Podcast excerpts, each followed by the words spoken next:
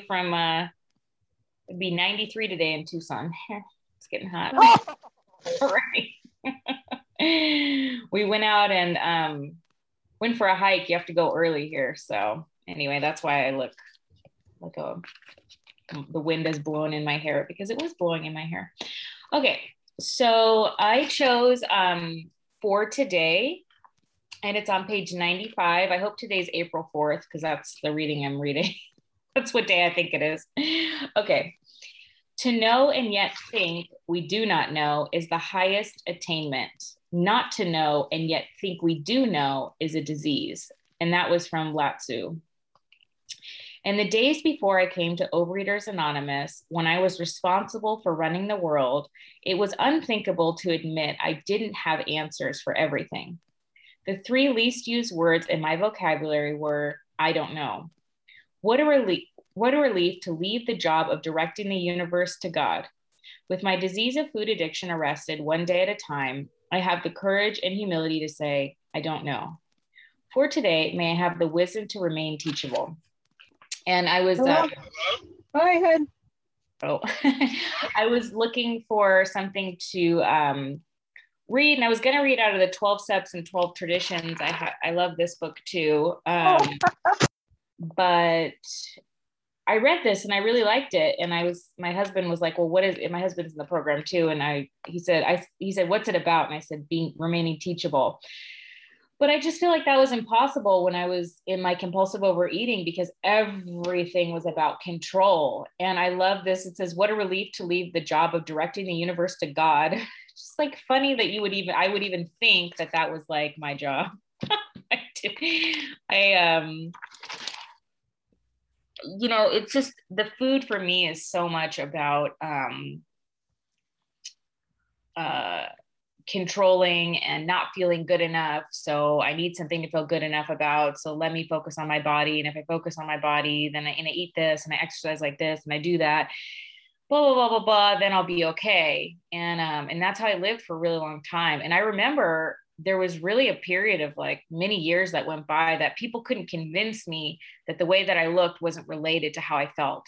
So I thought if I was depressed, it's because I felt fat, whatever, quote unquote. Or if I was happy, it's because I felt I looked the right way. And that's that was all that was all the way that I lived. And that was all about the number on the scale and it's really exhausting thinking about what am i going to eat when am i going to eat it how am i going to eat it how much of it am i going to eat am i going to get rid of it how much do i have to exercise how many calories so exhausting. Um and it's just like i'll have like yesterday was like i had a snack that wasn't like exactly what was on my food plan um but and i didn't feel like energized about it but um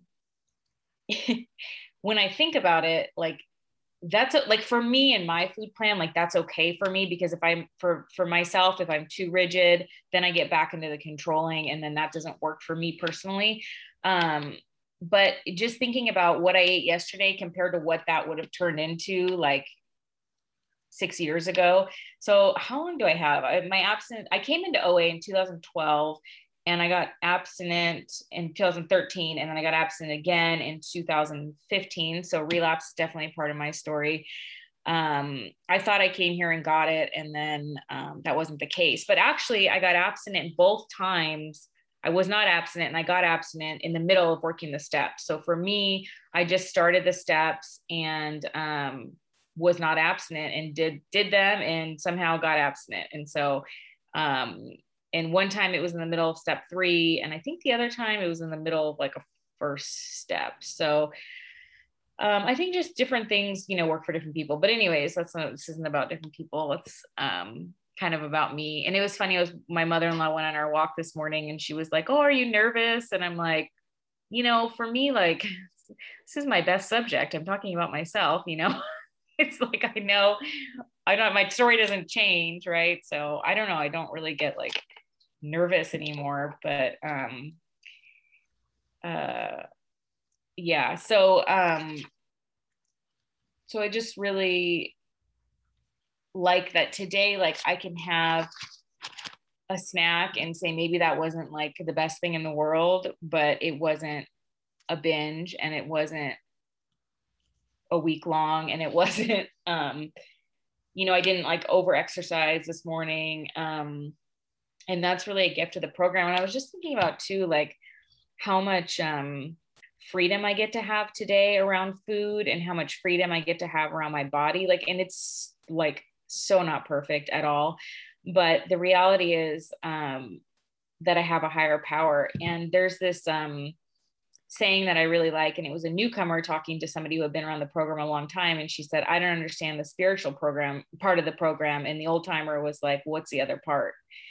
And so, you know, so much of this this program for me is like just having a higher power. And the and and I believe I have a higher power because there was just no way, no how I could stop overeating and that and, and even though i have restricting and i have compulsive over exercise and i have um a little bit of bulimia and I have a little bit of all these things. What brought me to OA and brought me to my knees was the overeating.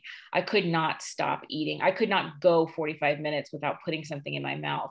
And I couldn't stop gaining weight either. And that was really, really scary for me. And, um, and I knew about OA in 2010, and it took me two and a half years to call the number that somebody had given me. And that woman sat with me and she, um, she I sat at Blue Plate in Santa Monica on Montana Avenue, which is like a really kind of fancy part of town. And I sat in the back with her and I cried over my sandwich, cried into it. And um, she just was with me and was able to like accept me for who I was. And that was really the first time anyone really ever did that for me because I really hated myself and I hated everyone around me and um, i was really isolated. And that's another gift of the program is doing like the amends process. Like i really had a lot of um, resentment towards my family and um, because of what they did to me. And that was just such an unhealthy way to live.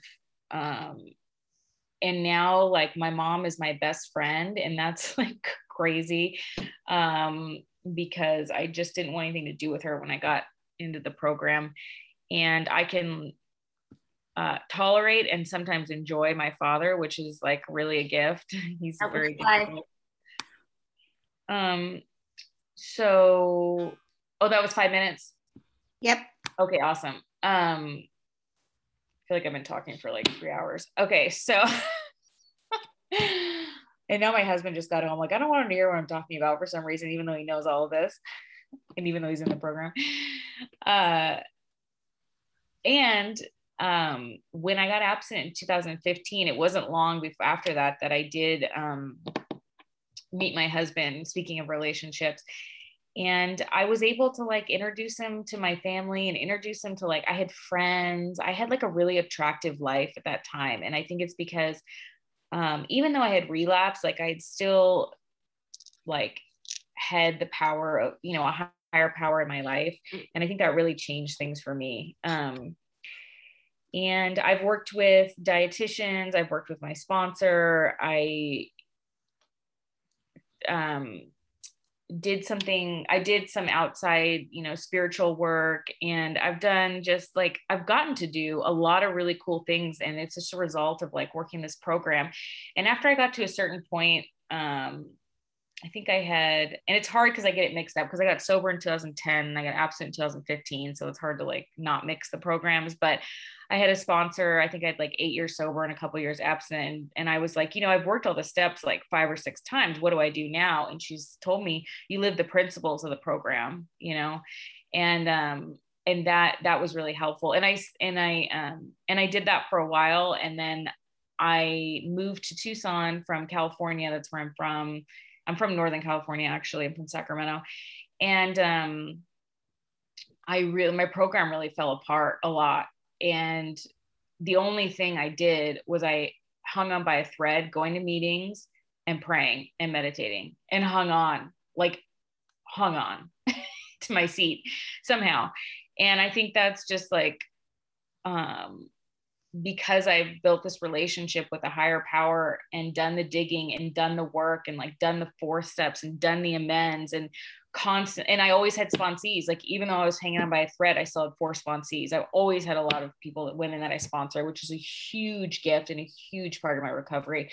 I think at one time I had like six which was like way too many and now I have three um and that's just that's just been like they talk in the big book like newcomers are a bright spot uh, of our recovery bright spot in our life or something like that. And um just to think like how the steps in unison like all work together and how they build upon each other. And my sponsor and i now are on their fourth step and i'm working on um actually my resentment had to do with um it was anyway i have it written down but it was just really about like my body and how it doesn't do what i want it to do. I had a baby last year and um and that's been and i i actually like enjoyed every second of my pregnancy even though i was gaining weight and i had no control over it. So that was really cool.